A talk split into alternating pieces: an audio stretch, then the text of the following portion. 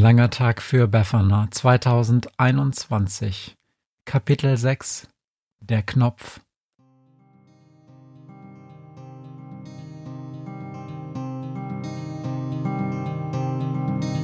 Wenn der Wind einsam durch die Straßen fegt, wenn die kalte Nacht sich auf die Häuser legt, wenn in Fenstern Weihnachtsschmuck ins Dunkel scheint, dann sind Befana und ihre Maus nicht weit.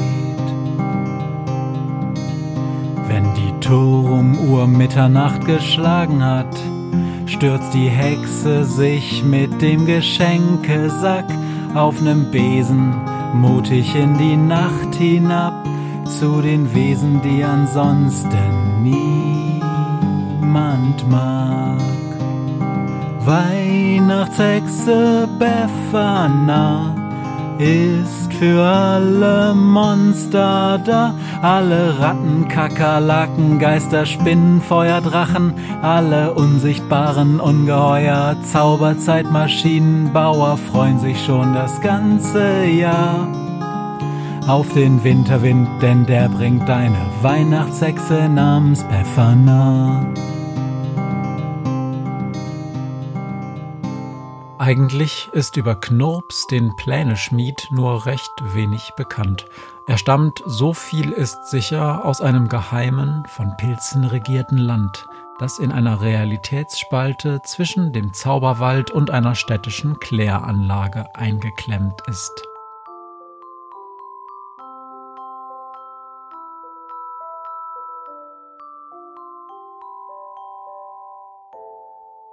Knurps bastelt am liebsten bis spät in der Nacht an seinen lauten, knatternden Erfindungen herum und genehmigt sich hin und wieder ein Schlückchen Eierlikör. Manchmal gemeinsam mit seiner Frau Helga, manchmal auch zusammen mit seiner Tochter Geraldine und seinem Schwiegersohn, einem blitzgescheiten Yeti namens Reinhold.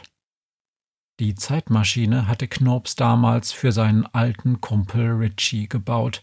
Genauer gesagt, er wird sie für Richie gebaut haben werden, verbessert sich Schrödinger, denn diese Zeitmaschinengrammatik ist selbst für eine zeitreisende Miezekatze hin und wieder lästig und ungewohnt. Als Richie die Zeitmaschine nicht mehr brauchte, stellte Knurps sie in einer Scheune bei einem Bauern in Barsinghausen unter aber dieser Knallkopf benutzte sie heimlich, um ins Mittelalter zurückzureisen und König von Bratislava zu werden. Da wurde es Knurps zu bunt. Er zerstörte die Maschine. Zwei Jahre früher besuchte eine Zeitreisekatze namens Schrödinger seinen damals noch nicht Kumpel Knurps, weil Schrödinger von der Zerstörung der Maschine in der Zukunft gehört hatte.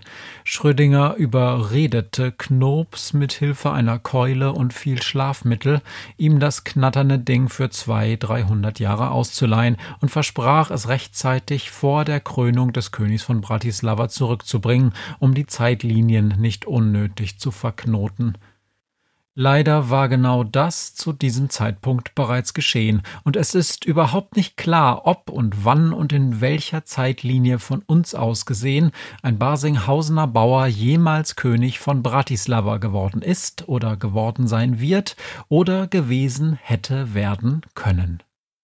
Zeitmaschinen, das muss ich als Erzähler an dieser Stelle einfach mal loswerden, können zwar sehr praktisch sein, machen aber Geschichten oft unnötig kompliziert.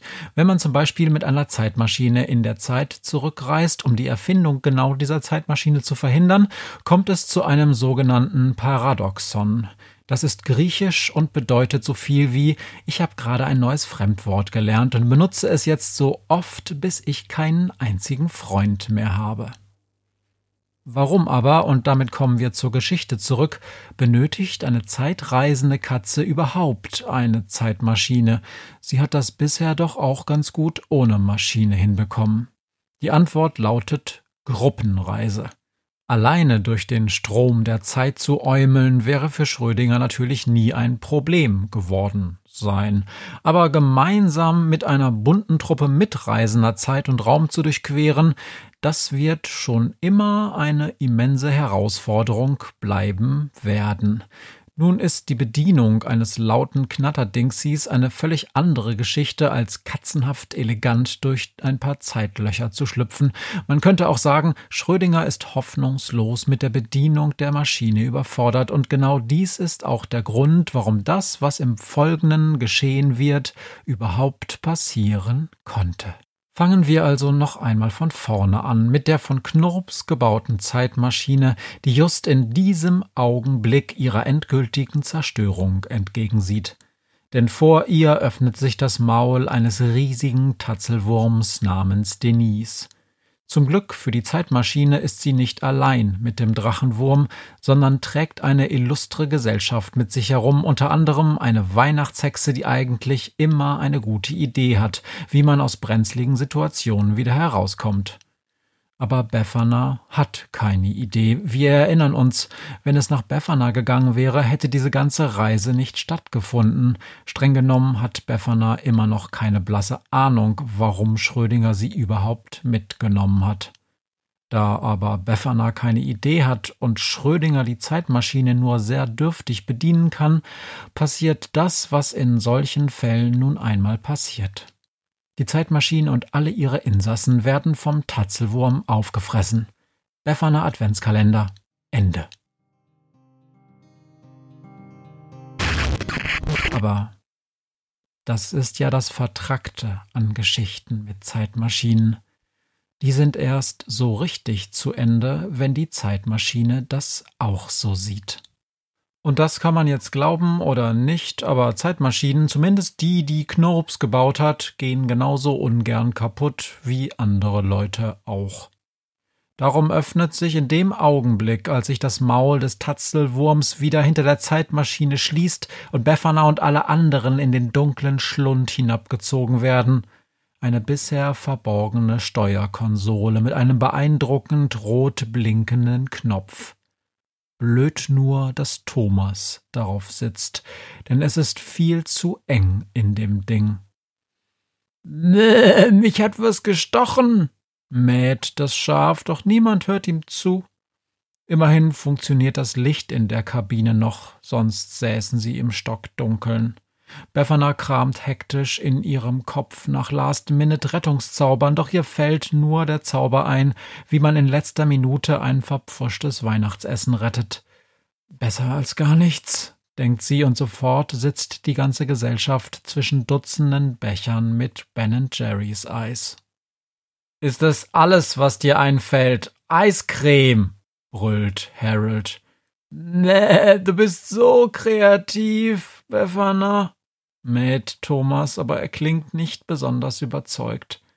Wie die meisten Schafe findet er Milchprodukte ziemlich eklig, auch wenn diese Milch nur den Kälbchen geklaut wurde und nicht süßen kleinen Lämmlein. Ich würde ihr alles kaputt schlagen, aber das passiert gleich ganz von alleine brummt Fleur. Und tatsächlich, die Zeitmaschine ist offenbar unter die Zunge des Tatzelwurms geraten und wird von oben langsam zusammengedrückt. Es muss hier einen Notknopf geben, ja, quietscht Schrödinger. Er fingert hektisch mit der Bedienungsanleitung herum, aber die hat nur eine Seite und dort steht Bitte nichts kaputt machen und bitte nicht zu den Steinzeitmenschen reisen. Das sind Vollidioten. Das piekst, keucht Thomas, doch immer noch hört niemand zu. Gibt es denn keinen Zauber, der helfen kann? Befana erinnert sich an Flox, das Nachtschratweibchen. Damals hatte Befana sich Zugang zu ihrem Kopf verschafft. Das war grausam und falsch gewesen, aber jetzt geht es um Leben und Tod. Sie muss doch nur irgendwie mit Denise kommunizieren, ihr begreiflich machen, dass sie einen riesengroßen Fehler macht. Befana schließt die Augen, versucht sich auf den Tatzelwurm, vor allem auf die Tatzelwurmaugen zu konzentrieren. Doch da ist nichts. Sie kennt Denise überhaupt nicht. Wie soll sie sich Zugang zu ihrem Geist verschaffen? Das Dach der Zeitmaschine ächzt bedrohlich und setzt sich Zentimeter um Zentimeter auf sie herab. Hebt die Zunge an, bettelt Befana im Stillen. Wir haben dir doch nichts getan. Doch sie erreicht Denise nicht. Da ist nur lärmende Stille, das Geschrei der anderen und das Ächzen des nachgebenden Metalls. Mein Hintern blinkt, kräht Thomas, und er macht Geräusche. Mäh. Wahrscheinlich zu viel Dosenfleisch, das kenne ich. Harold ist der Einzige, der sich beruhigt zu haben scheint. Er hat eine Packung Ben Jerry's geöffnet und leckt daran. Karamell Sutra, sagt er. Komischer Sortenname. Karamell Sutra? Was bedeutet das? Hat das was mit Kamel zu tun? Gibt's auf der Erde überhaupt noch Kamele? Ich war lange nicht mehr da. Befana muss sich auf die Sitzbank ducken, so tief hat sich das Dach inzwischen gesenkt. Der Hintern des Pastorenschafs blinkt tatsächlich, und ja, da ist auch ein Geräusch, ein gedämpfter Piepston, lauter und leiser werdend. Soll ich euch eine Geschichte erzählen? fragt Thomas. Ich kenne ein paar erbauliche Geschichten über Menschen, die in Not waren und Trost und Hilfe gefunden haben. Mich zwickt's nur total am Po. ah, da! Ruft Schrödinger. Auf der Rückseite der Anleitung. Miau, bei Gefahr bitte Notknopf drücken, aber wo ist das verdammte Ding? Befana starrt in Richtung Thomas. Klar, das muss es sein. Aber es ist zu spät, sie kommt nicht mehr zu ihm hin, und Thomas ist inzwischen auch zu stark eingequetscht, um aufzustehen. Aber was, wenn man. Drücken! Ruft sie, alle mit anfassen. Wir müssen Thomas so stark auf den Kopf pressen, wie es nur geht. Notknöpfe in Zeitmaschinen funktionieren alle nach einem ähnlichen Prinzip.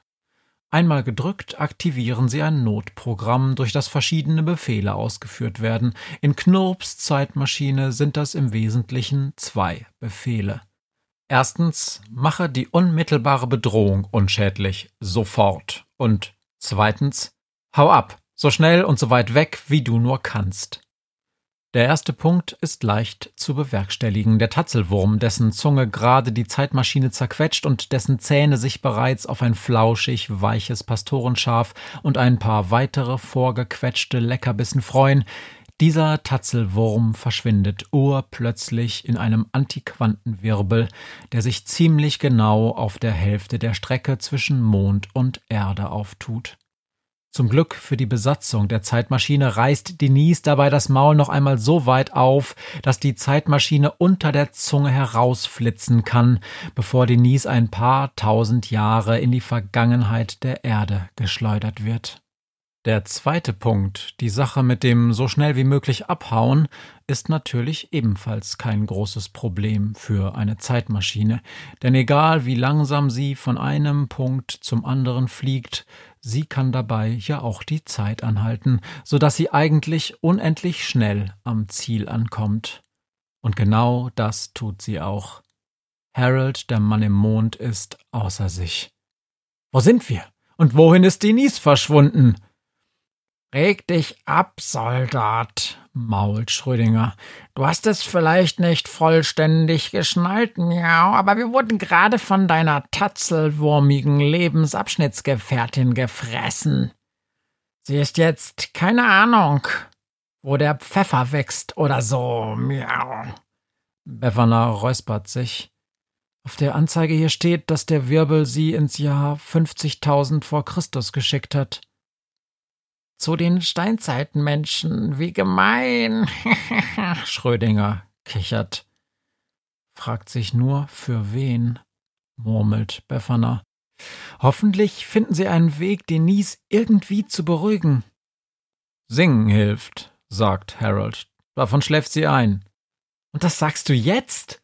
Ich kann eh nicht singen. Ich bin Soldat und keine Nachtigall. Sie hat's mir normal erzählt. Nee, 50.000 Jahre vor Christus? Also 50.000 Jahre warten, bis sie das erste Mal Weihnachten feiern kann? sinniert Thomas das Pastorenschaf. Hört sich ziemlich traurig an. Nee. Traurig? Ich zeig dir mal, was traurig ist, murmelt Schrödinger. Das ist traurig. Es ist an diesem Punkt vielleicht hilfreich zu verstehen, wie die Zeitmaschine, die Knurps gebaut hat, eigentlich aussieht. Im Prinzip handelt es sich um eine Dampfmaschine mit einer Eisenhülle. Innen drin gibt es ein Steuerpult mit einigen metallenen Hebeln und Knöpfen und einem gar nicht mal so breiten Sitz vor dem Pult, auf dem sich die Reisegruppe irgendwie zusammenquetschen muss. Durch die runden, bullaugenartigen Fenster der Zeitmaschine kann die Besatzung nach draußen schauen. Und was Thomas, Fleur, Befana, Schrödinger und Harold jetzt sehen können, ist nichts. Rein gar nichts. Und das ist durchaus ungewöhnlich, denn im Weltall gibt es eigentlich von jeder Stelle aus irgendetwas zu sehen.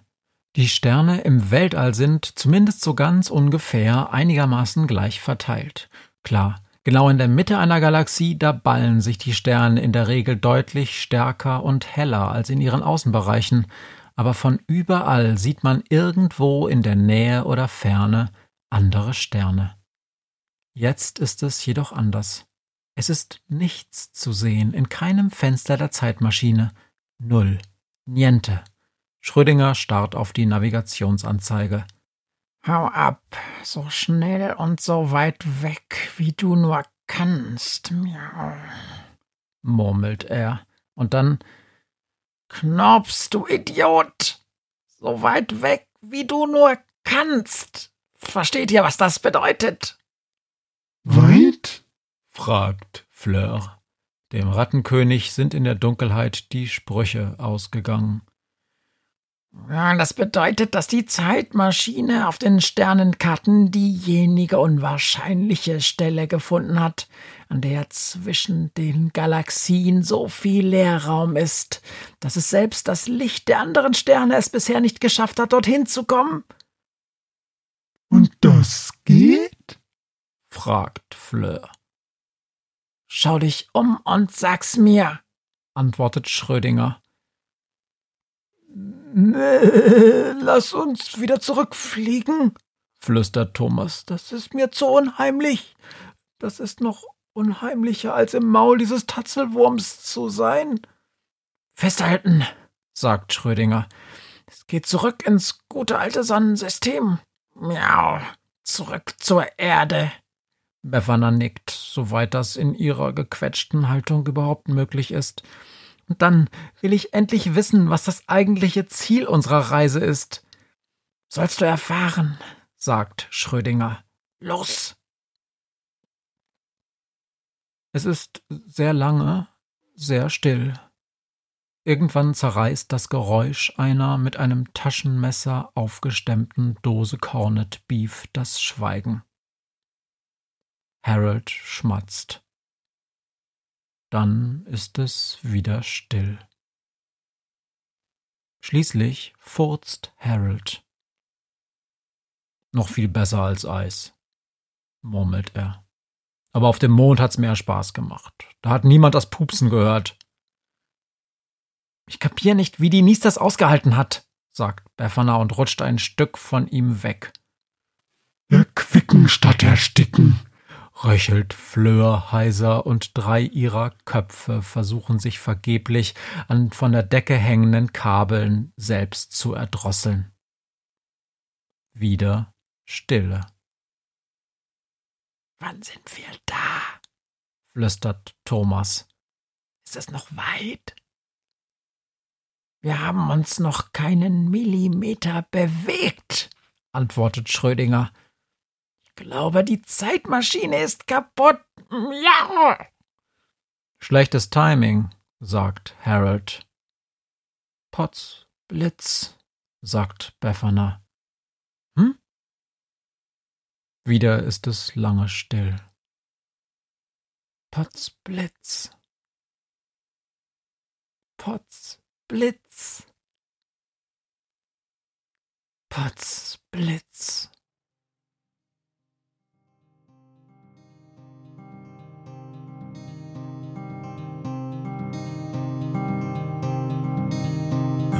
Mir heut Morgen widerfahren ist. Eine Krähe sitzt auf meinem Fenstersims und sie krächzt von Weihnachtshexe Befana, die sie hoch am Himmel fliegen sah. Tausend Abenteuer hat die Hex erlebt, wie ein Haus verschwindet, wie ein Berg erbebt, wurde im Wald verwunschen und im Fels versenkt, und doch hat sie alle reich beschenkt. Weihnachtshexe Befana ist für alle Monster da, alle Ratten, Kakerlaken, Geister, Spinnen, Feuer, Drachen, alle unsichtbaren Ungeheuer, Zauberzeitmaschinenbauer freuen sich schon das ganze Jahr auf den Winterwind, denn der bringt eine Weihnachtshexe namens Befana.